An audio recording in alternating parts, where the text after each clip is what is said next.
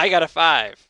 Aaron, the topic that your die roll has determined we'll be discussing today is Do you read the block text or pre written text when you're running an adventure? This was a topic added by Kyle Latino, a guest GM way back in episode 4.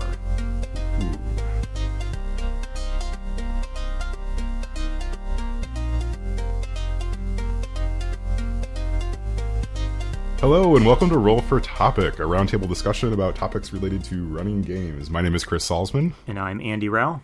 and this week we're joined by our special guest, Aaron. Aaron, say hi. Hello. Hey, thank you so much for coming on. Um, so, Aaron, you were a GM at the library event, is that correct? Yes, I helped out at the RPG Day. What did you run?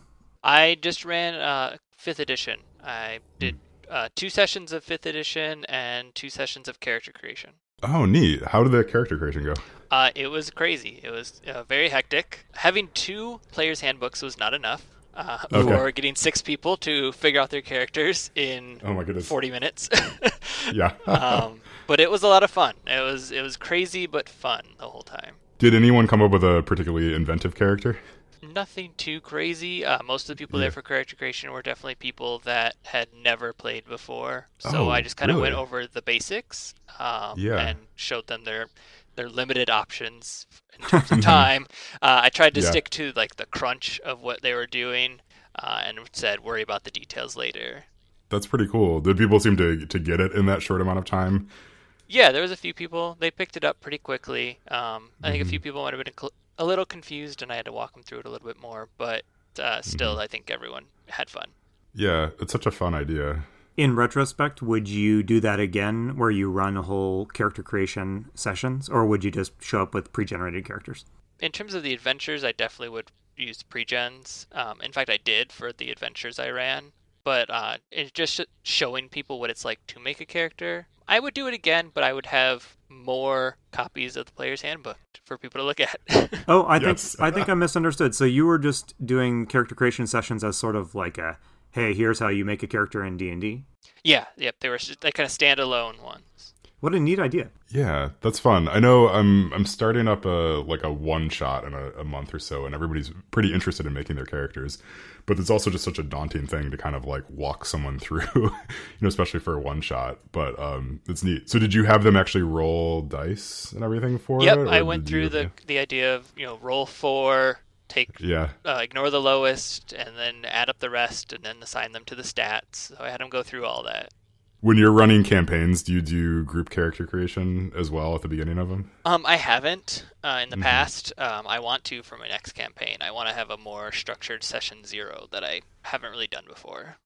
Those are useful, but kind of hard to pull off. Yeah. What are you running, and what is the next? Do you have the next campaign in mind already, or just? Currently, I'm not running anything. Um, we finished up Tomb of Annihilation. I played Ooh. through that book um, a couple months ago, and we're just kind of waiting for things to settle down before I run another one, which is in the works. Did you run it uh, pretty close to the book as written? Um, I tried to. There was a few changes, and my group definitely was uh, skipped a lot of it, but but we still had fun, and we uh, yeah, I I tend to stick pretty close to what the source material is. Now, not to get too much um, insidery on Tomb of, Tomb of Annihilation, but um, in my read through, my sense was it, it, there's kind of a time limit baked into that one by default, right? Yeah, and that was my big problem with it is that by default there is this death curse and people are dying and not being able to be resurrected, so you need to find out what is cre- causing the death curse. Uh, and my players took that and they ran with it. That was their immediate goal. However, the book assumes that you're going to do a lot of exploration in the jungle, and my party just didn't have time for that because they were interested in finding the source of the death curse and ending it as quickly as possible. And rightly so, because I mean that's what they're kind of. That's what they're hired to do. the book just assumes that you're going to get as distracted as other players. yeah, pretty much. Or get lost in the jungle, I guess. Have you Yeah. run any of the other uh, published Wizards of the Coast adventures? That's the first big one that I've done. I did a couple for fourth edition, um, and I've run the starter set for fifth edition.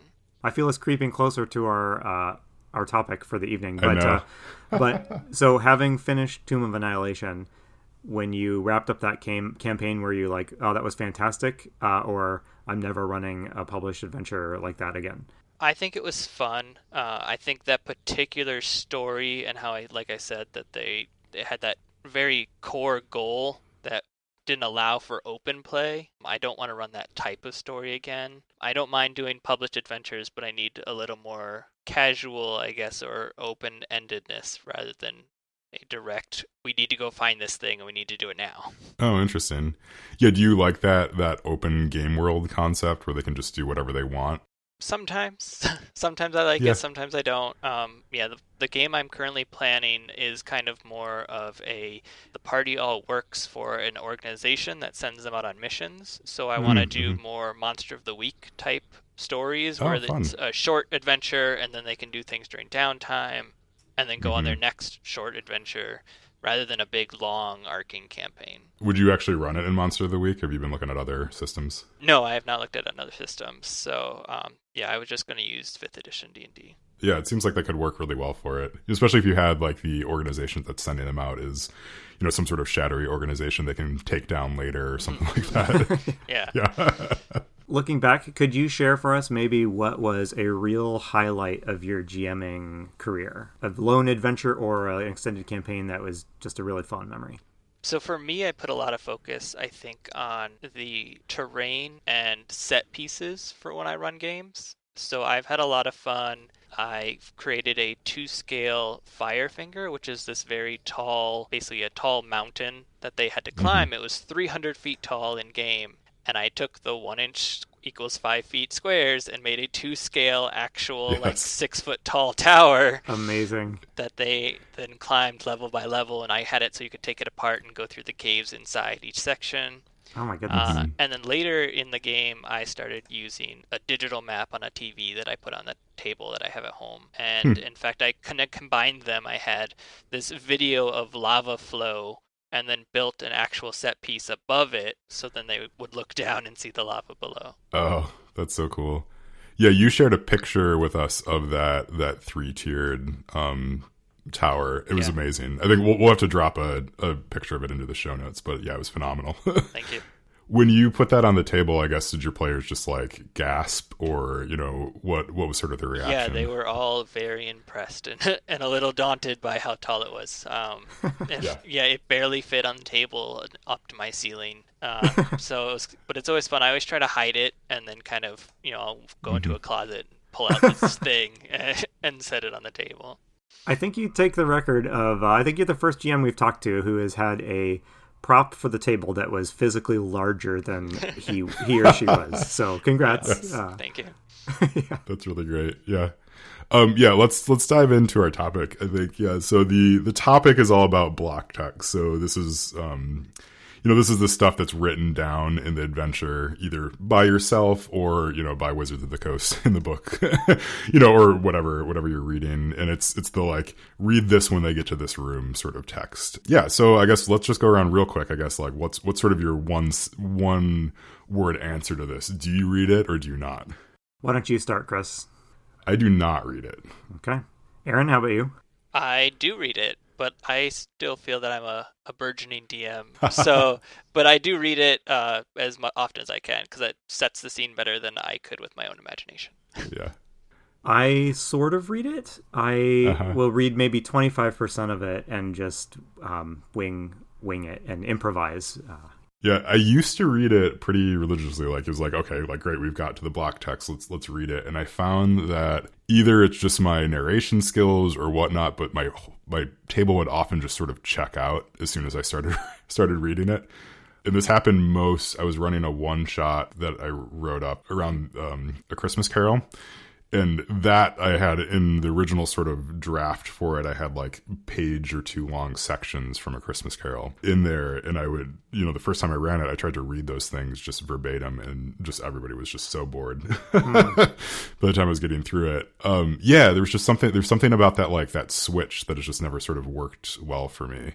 I mean, I don't know if I'm just approaching it wrong or what. do you think that that would still be the case if you wrote the text yourself so that there was not a change in voice or style? I would get really into my own head about it. I think, and just spend too long trying to craft the text such that I think it would still be the end of be this the same problem. So I find it's it's often better just to sort of pull back into either paraphrase it, right? Do that sort of like reading ten percent of it, or just come up with it um, on the fly based on based on what I know the scenario is going to be. Yeah. yeah, that's one problem I had is anytime you read something, it's very clear that you are reading. Your voice changes in that sense, yeah. rather than just speaking and describing the scene. You've you've changed mm-hmm. to the reading voice. Yes.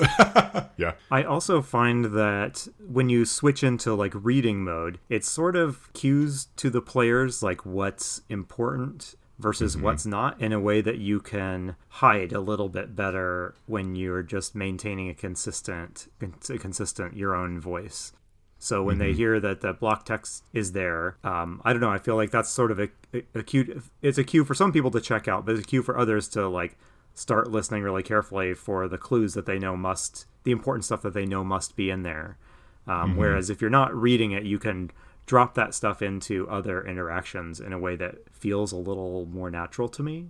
Yeah, in a video game, certain keywords in that block text would be highlighted in yellow or red. yes, exactly. Exactly. reading them, it's a better way to put it. Yes. yeah, don't, yeah. Don't miss this noun that's happening.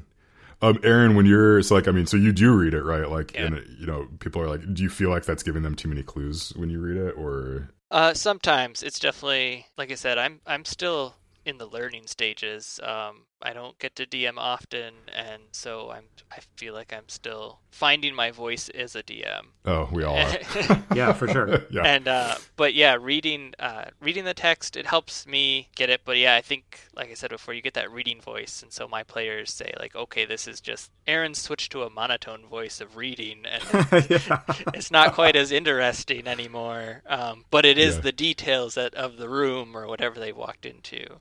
I would imagine in Tomb of Annihilation, though, probably that's a little bit more important, right? Because that, my understanding from that module is that it's sort of designed to trip people up and you know, kill a lot of kill a lot of characters, right? Yeah, especially at the end. It's a very it's a very big dungeon. It's clearly has some influence from like the Tomb of Horrors. Um, it's mm-hmm. built by Acererak, the same creator of both of these dungeons. You need those details, and uh, I probably just wouldn't be creative enough to come up with them on my own. I need that block text. Uh, it's not just you know, but it's not just about being creative. I find it's easy to forget details. I've certainly been in mm-hmm. situations where I was winging it and I forgot to mention that there was a door on the north side of the room. And mm-hmm. so, like, you know, 10 minutes into an encounter, it's like, oh, wait, guys, this whole time there was a big door with scary runes on it, like right here in this room. And it's like, well, that. That was some poor GMing on my part there, but uh, yeah. yeah. Actually, I find sometimes there'd be details outside of the block text that are not in there, and I would yeah. miss those because I read the block text, and then I'd be yes. reading and like, oh wait, there's something else that they added later for my knowledge, but not for yours right away, yeah. and yeah. I missed it. But one thing I wanted to say, uh, one nice thing I find that does happen when you read block text, and why, I, and it's one of the reasons I do read the block text, even though I try to improvise it and make it sound as much like me talking as I possibly can, and that is it serves sort of a social function at the game of saying, okay, everybody focus again. We're getting back into the game. You know, people are bantering and chattering and things like that, or just the scene is kind of dragging on a little bit long. You can say, okay, it's time to focus again. Here's my official game master voice as I read the a paragraph or two, and it's a way of like resetting and get, getting attention. Yeah, because it is that it's it's such a break from sort of the normal conversation back and forth. Is this uh, so? If it, like like I mentioned, being a stronger narrator, like if you had a professional voice actor, and I don't really watch a lot of like actual plays, like Critical Role and stuff, so I don't, I don't know. But if you're a professional voice actor, can you read something like that without it feeling like it's reading, or is there always that knowledge by everybody at the table that you're reading something? I think it's pretty obvious when you're reading something. You definitely have a certain cadence to your voice or something that changes mm-hmm. when you switch from natural speaking to reading something. But you know, some of that, like uh, you were saying, that uh, that's kind of the the time to focus now, right? You put on your GM mm-hmm. voice, and it's back to I'm back to narrating the story as opposed yeah. to talking to the players while they're playing. The Eternal Lies campaign that I'm playing in with um, Matt Wilson. So he he has handed out stuff to us for us to kind of like read around the table. So it's similar to block pe- block text in that it's like it's information that needs to get relayed to everybody. But rather than him sitting down and reading a bunch of you know letters between two people, he just has the characters at the table reading them, um, which is kind of a nice way of, I think, like sharing the burden of that. Um, it still ends up being the same information sharing. I almost said information dump, but it's like information sharing amongst the table uh-huh. um, in that way. Uh, but yeah, I guess there's like, there's kind of no reason. It's like, you know, if you're reading specifically sort of a, like a description of a room, like anyone could really read that, right? Like you have the knowledge because you have the book in front of you. But yeah, it does like with that Eternal Lies campaign, it makes me kind of wonder if like if there's more ways to kind of integrate integrate some of those things like block text amongst the table rather than just having the GM doing it. Yeah, that's an interesting idea. Yeah, it'd be kind of tough to do that in the traditional D and D block text for each room of a dungeon scenario, but it's mm-hmm. a it's an interesting idea for sure. I was going to ask if what makes for good block text in your opinion. Yeah, what elements are in a good piece of blog te- of block text that would make you, Chris, who doesn't read these things, consider maybe reading it? it's got to be short. That's that's sort of my my main thing. It's like if it's longer than a couple sentences, I know that I'm going to want to just try to paraphrase it. Um, yeah, so I would rather have like more blocks separated out. Like Aaron, you were mentioning, like sometimes there's just details that's just written in the book that you sort of miss. I think having it in those specialty blocks allows you to sort of focus on a little bit more. So it's like anytime there would be some sort of detail, which is like at some point you might share this with the with the the table I would love to have that kind of set apart as um as a separate thing that's that it's kind of written out like you could just read it and it could act as narration or you could yeah paraphrase it. Yeah. Yeah. Well i think that's certainly good. I mean short is probably the single biggest thing but like when you're actually writing it i mean good blog te- block text is doesn't assume the characters are doing anything. I've seen some pretty mm-hmm. terrible block text that like actually even says like how the characters are reacting or it says like an action that they do.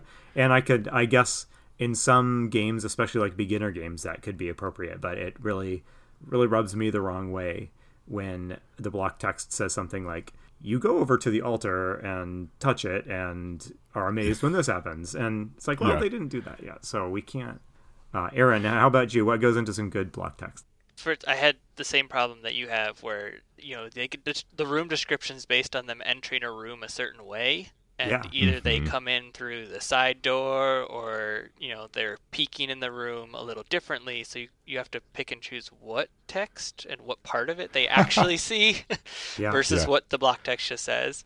But in terms of what makes good, I I have a hard time with the adjectives, the descriptors. Um, so you know, more than just oh, yep, this is a room and there's two doors. I want the kind of feeling of the room. Mm. Maybe there's you describe the the mists or the vines on the walls, or you know some little details that make it feel a little more alive. And I mm. sometimes need a little help with that. So that's what would be in good block text for me.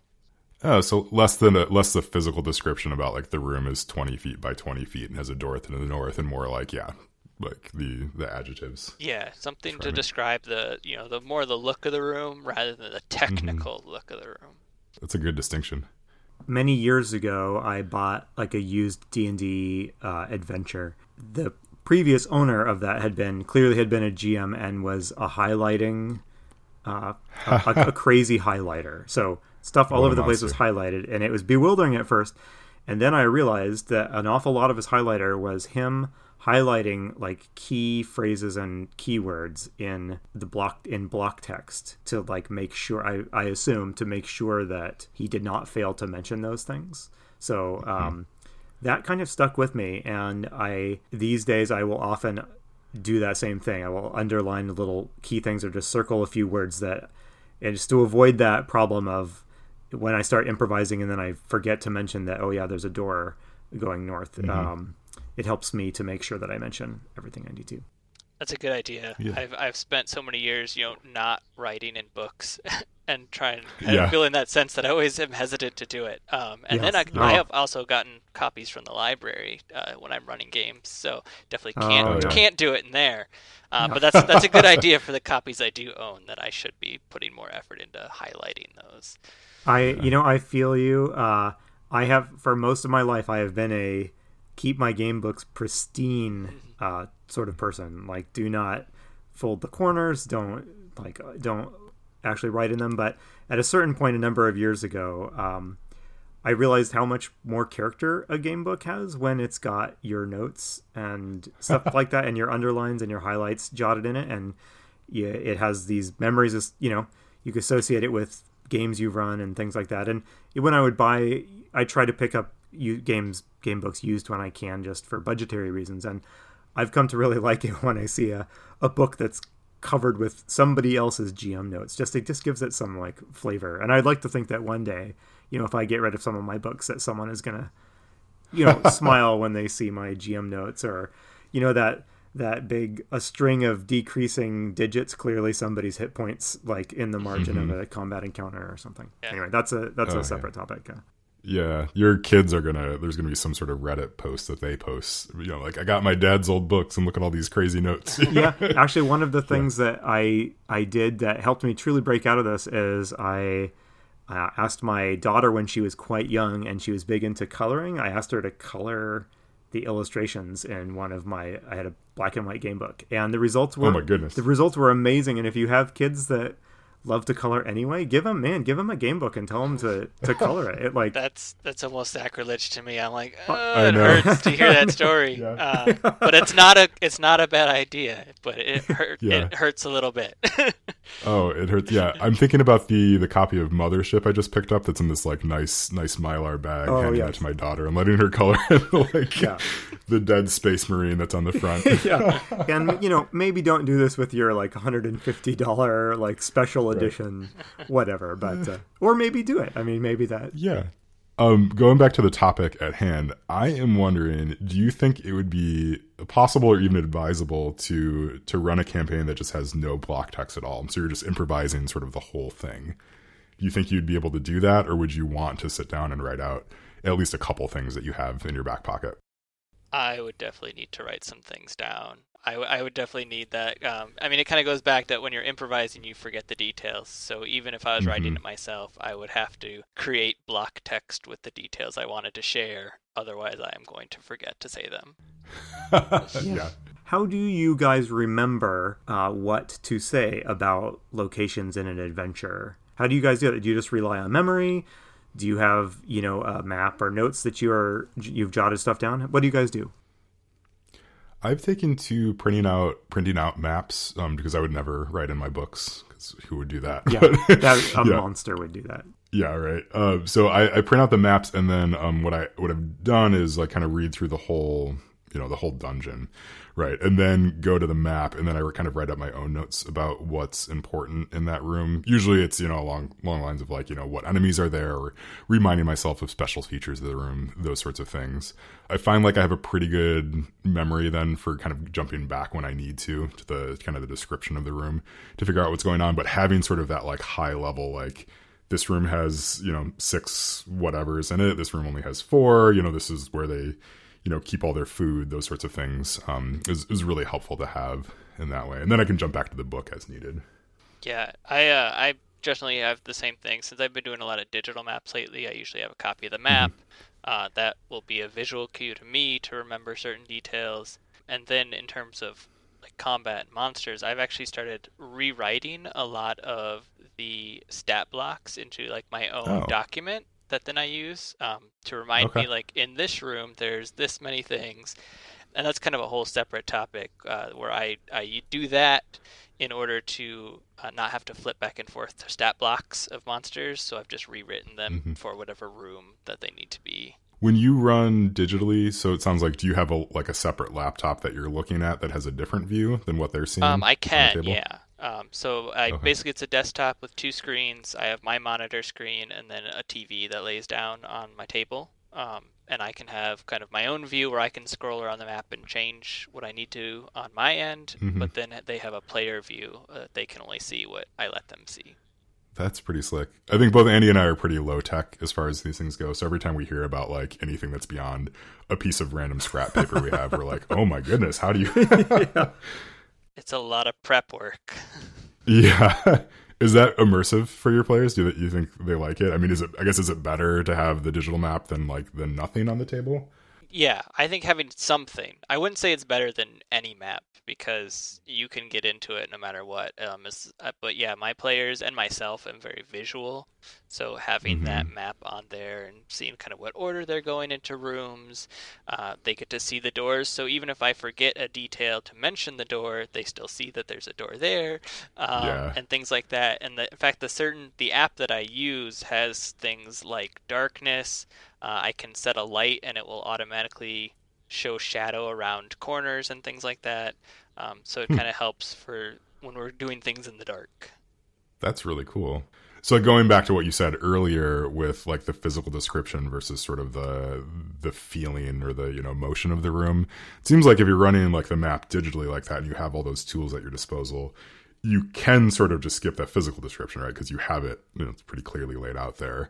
Um, and then, you know, then it's just up to you to sort of kind of add flavor on top of that. It seems pretty freeing in some ways. Yeah, I don't. Yeah, I don't have to describe that the room is 20 feet by 20 feet and has mm-hmm. three doors. I can just kind of have you know scroll to that section of the map, and then I can add mm-hmm. the detail of like what they see in the room, what objects are in the room, uh, which may mm-hmm. not necessarily be on my map. I tend to follow the method you described, Chris, where I jot down a few key details for each room. I put them I usually have a an index card for each discrete location, and I'll jot mm-hmm. down, you know, like you guys do, you know, what what's in the room, that sort of thing. And then I've learned a lot from the Fate core and related games use of aspects to describe to have evocative descriptions of characters and you can also use them to describe environments and locations. So I try to I try to assign, even though I don't use you know aspects in the Fate core sense in a typical D and D game. I try to follow those rules for writing good aspects for each location that they're in, and I find that that is usually enough to trigger my memory. Yeah, how does that work functionally? So I'm not super familiar with Fate. I've read it once years ago. So but... specifically, I really don't use it in the functional way that it, that yeah. Fate core uses it. So Fate core and probably some other games too have this idea that you can you describe you write a short uh, punchy descriptive sentence or phrase about uh, a person or play about anything in the game in game in various circumstances and i'll simplify here. Players or enemies get an advantage if they do something that specifically references like that phrase. So hmm. um, trying to think of a really simple example. So if they're just they're in a muddy cave you know they're in a cave network you might write a descriptive aspect of it that's you know floors strewn with human bones. And then mm if a player comes up with a clever way to use that aspect in their action, they get a little bit of a boost. So maybe, I don't know, maybe they decide to, you know, throw a skull, a, a bone at an enemy or something like that. They just get a little boost. And um, and the GM can exploit these aspects as well for or against the, the players. Anyway, I don't, I didn't mean to go in a big description of how Fate Core works. no. No, it sounds really interesting, and I feel like it's a good way of encouraging both the GM and the players to actually make use of the space and make it feel more alive rather than just straight mm-hmm. combat in a flat, you know, 20 by 20 room. That is exactly the intent, I think, and the effect. And in like in D and D, I don't usually, uh, you know, I don't have an official system where I say if you reference my disc, dis- my description of the room, you get a little bit of bonus. But if I do describe a room in such a way and people make an effort to take actions that interact with the stuff in the room, will I look more favorably at that? Like absolutely. Oh yeah. But but really for my use it's mostly just to give me these like punchy little descriptive things to make each room sound unique and to remind me what like what is the the memorable thing about that room huh that's really great. steal that. Yeah, that's a good good one to steal. Will you? So you'll go through like the whole dungeon and then do that for each room. I will. Yes. It doesn't really take that long. It doesn't take much. You can do it while you're reading through, you know, the dungeon or the adventure. Well, it seems to me I'm I'm thinking about a, a dungeon that I'm probably going to be running pretty soon. That like there's some stuff going on with like you know a trapdoor and stuff. If my players are listening, stop listening. but um, you know, like a, a trapdoor and stuff. And I think like one of the rooms is colder than the other ones. But if I if I like were to look at the dungeons such where I was kind of breaking rooms down like that, having some of those descriptors just written down would be super helpful. And then it's yeah, again, like we've been talking about, it sort of reminds you to bring that up when you hit that room so you don't just skip over it for whatever reason. Yeah, it's kind of like if you remember nothing else about this room, what's like the one Yes. what's the one takeaway from this room that characters should take away from it? But anyway, I didn't mean to go on about that quite so long, but there you go. no, that's that's great. It's I think it's really interesting. To change the topic a little bit, between me and Chris, I am the the old timer uh, gamer, Yes. so I have uh, memory going back into the mists of time, and I just remembered while we were talking some kind of funny encounters I had with block text back in the day. Back in like the TSR second edition days, TSR, the company that published Dungeons and Dragons, was sort of flailing around a little bit trying to create good like beginner products, and they had at least one product. I think there was a couple, but I own at least one of them of adventures that came with a CD, like an audio CD What? and uh, the when you would be GMing the adventure, the block text would say like play track three, and so and then you would play track three, and like the world's cheesiest voice would intone the block text that normally you the GM would read. It was uh, Oh. it was it was pretty bonkers. Uh, so if you want to make it real weird and awkward, I highly recommend that. Like uh, Yeah, yeah. I forget need your to see this. unnatural reading voice that changes when you're reading it. Here's somebody else reading it Yeah. and just Yeah. completely take you out of the moment. and it's not just someone else; it's some poor voice actor who is just acting their heart out as like the Yeah. the uh, fantasy uh, narrator of your adventure. Yeah. Anyway, good Oh my goodness, I I need to hear that, Andy. If you still have it, or I'm sure I'm sure the internet has has a copy. Someone will have put this on YouTube, um, but if not, Mm-hmm. I will. Uh, I will see what I can dig up. Maybe I only want. Uh, okay, well I'll have to think if I want to experience that through YouTube or if I want to experience it by like you running that game sometime. I want to say I had it for like a Ravenloft adventure, and Oh, it was perfect. Yeah, and it was. I don't remember if it was like, you know, Bela Lugosi narrating it, but I think it was along those lines. So, anyway, One thousand percent Dracula. yeah. that's right, listeners. If you take one tip from this podcast, it's uh, yeah, hire someone to cheesily voice your block text and play that for your players. I'm available for that that gig whenever you want. Uh, so I had a, a question that's sort of related to this. So when you hand out magic items, do you read off block text related to those magic items, or do you let them sort of figure out what the magic item is, or you know, like what's sort of your approach there? I have always struggled with this. Um, on the one hand, I would love to just hand out the item and not tell them anything about it, and they have to figure it on their own, whether that's through casting Identify or just spending the time to attune to it or whatever it is. But my players tend to be new enough that I don't think they're fully aware of the different ways that they can learn about what an item is. Um, and so I generally just end up printing out like the stat block for the item and handing it to Yeah. them. Yeah. is what I end up doing, despite what I really want to do.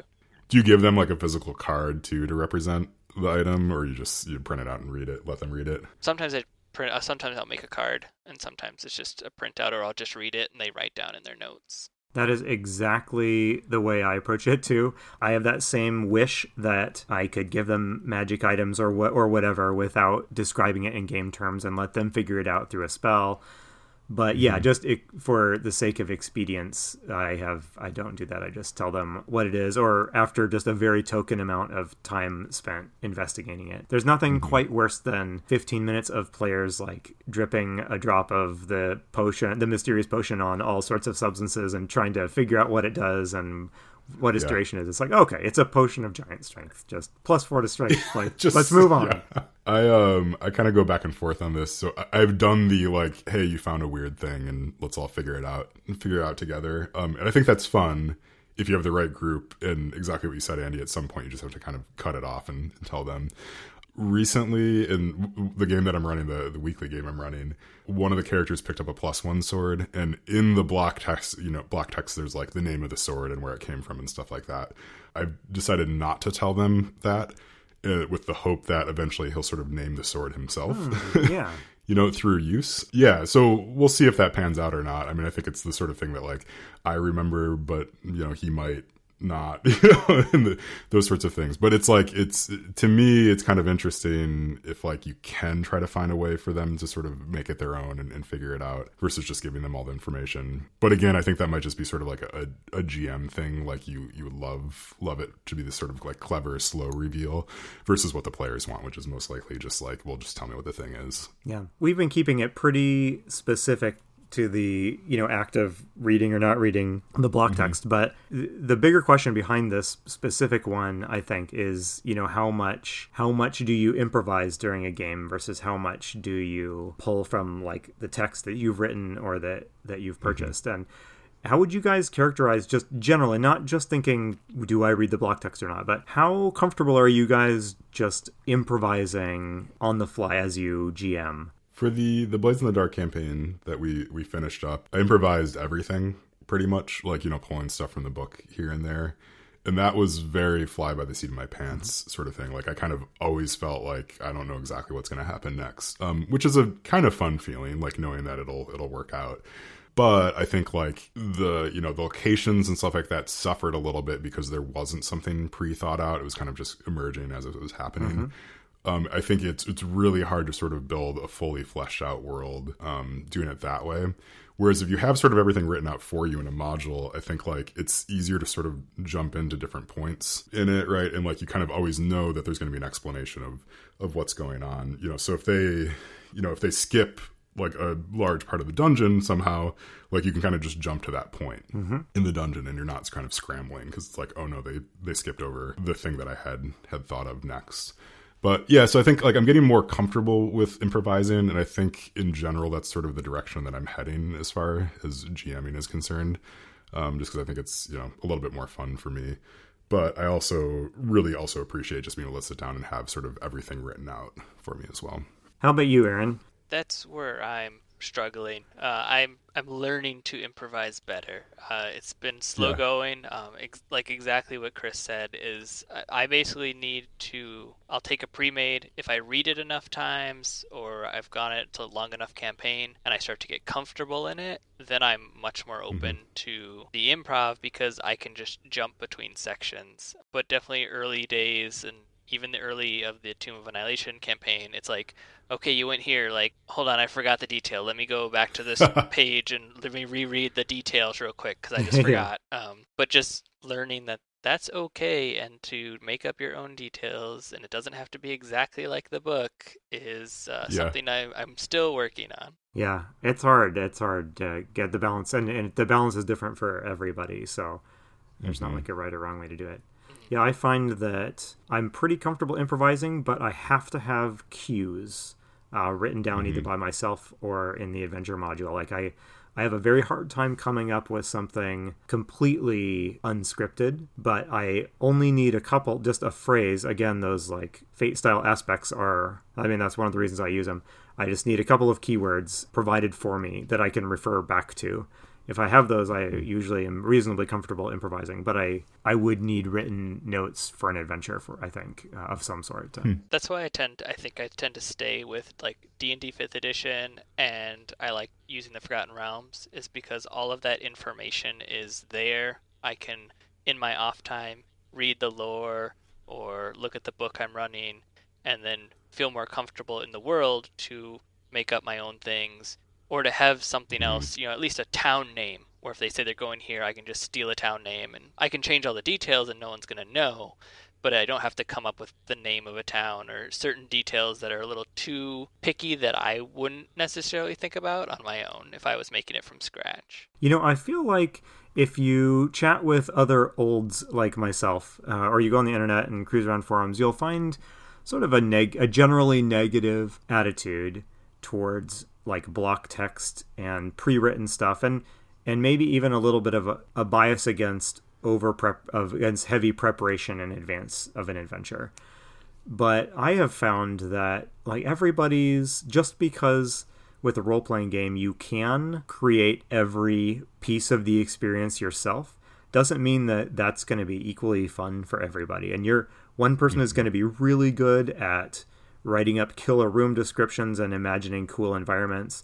Somebody else will really flounder with that, but will do a great job of of role playing creatively if you feed them the environment. And everybody i think has to find that balance of like what do i enjoy? Where am i most creative? And where do i feel like i have the most fun doing my role playing it's interesting. I mean, I think that's why I like personally sort of trying out different systems now and then because I think it forces you to to to try to approach gaming in a slightly different way. And then you bring some of those things back to maybe your regular game where you decide like oh actually this is this is how i want to play from here on out as you're trying stuff. Yeah like when i first started i was really resistant to even just the idea of having any miniatures on the table at all you know, just because I wanted it to be fully sort of like we're just sort of imagining this together. And then over time, I've softened on that, right? And like now we use minis to kind of kind of just show our positioning a little bit um, on the table. It's not an exact grid based thing.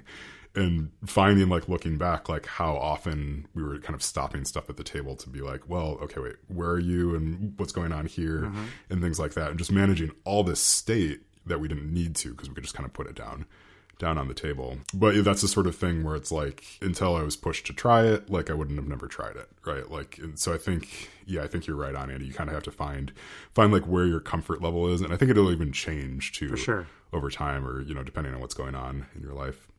So I think we should probably look towards wrapping things up. Uh, we've yeah. had a nice long discussion here. Does anybody have any kind of closing takeaways uh, about the topic of block text in adventures? Paraphrase it, don't read it. Like it's always going to come out better yeah. in your own words rather than just straight up reading it. Yeah, just doing doing doing that like all by itself will bypass a lot of like the problems that we identified earlier in our discussion. You should uh, pre-record it in a British accent. yes. On CD. In a Romanian accent. Uh, in a Romanian accent. Yeah. yeah. Okay.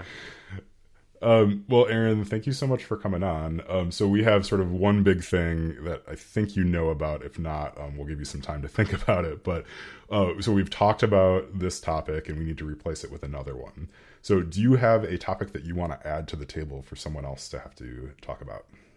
Do you use a pre-made adventure or your own handwritten one, or um, scratch one. Um, I'm not sure how to phrase the question in a succinct no, that, way. That's yeah. a good one, and we haven't we've danced around it, but we have not ever talked about it directly. You know, uh, so, I guess yeah. I guess what are the pros and cons of either running a pre-made adventure or creating your own from scratch? That's a good question.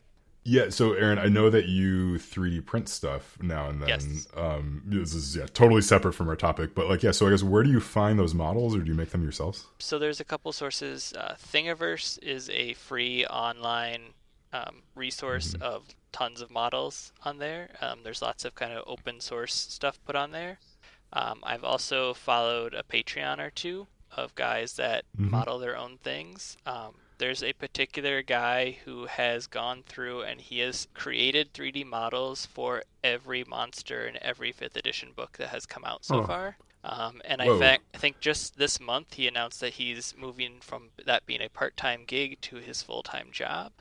Wow. Um, he has so Good many Patreon awesome. people that he's making enough to be able to afford to do it all the time. Um, but for that, it's basically like you pay a certain amount a month and you get access to his Google Drive that just has all the files on it and then you can print at your leisure. That's fantastic. So will you print out all the monsters for the campaign you're running? That's what I did. I tried to for Tomb of Annihilation. I 3D printed a lot of the monsters you find in the final city and in the final dungeon. Mm-hmm. I didn't do everything, but I, I knew that I knew yeah. they were going to encounter. I printed a bunch of them. That's super that cool. amazing. that sounds fantastic, actually. Yeah, yeah, I got lucky that around the time I was starting to run Tomb of Annihilation was the time he was making things from Tomb of Annihilation. So he was going through that book, adding figures like as my game was going, and I was able to print them out between sessions. If you still have them, I'd love to see a picture. Uh, you know what? Uh, I actually just sold them all to Jess, who Oh, really? Yeah, in the Discord. We talked about it. She's running Tomb of Annihilation right now, and I'm like, I don't really need these, and a lot of them are very specific to that kind of jungle terrain, and mm-hmm. I don't mm-hmm. generally run games in that kind of area. So I yeah. sold them off to her to let her use them. She took the Firefinger build oh. I got too, so. Oh, nice. that is awesome! Oh, All right, glad somebody else gets to use them. Yeah, that's great. That'd be a shame to just be sitting in your closet yeah. forever. Yeah. yeah. All right. Well, thank you so much, Aaron, for coming on. This was a really yeah, good discussion. Thank you for having um, me. Well, um, I've been Chris Salzman. I've been Andy Rao. And remember, if your players are having fun, you're a great GM.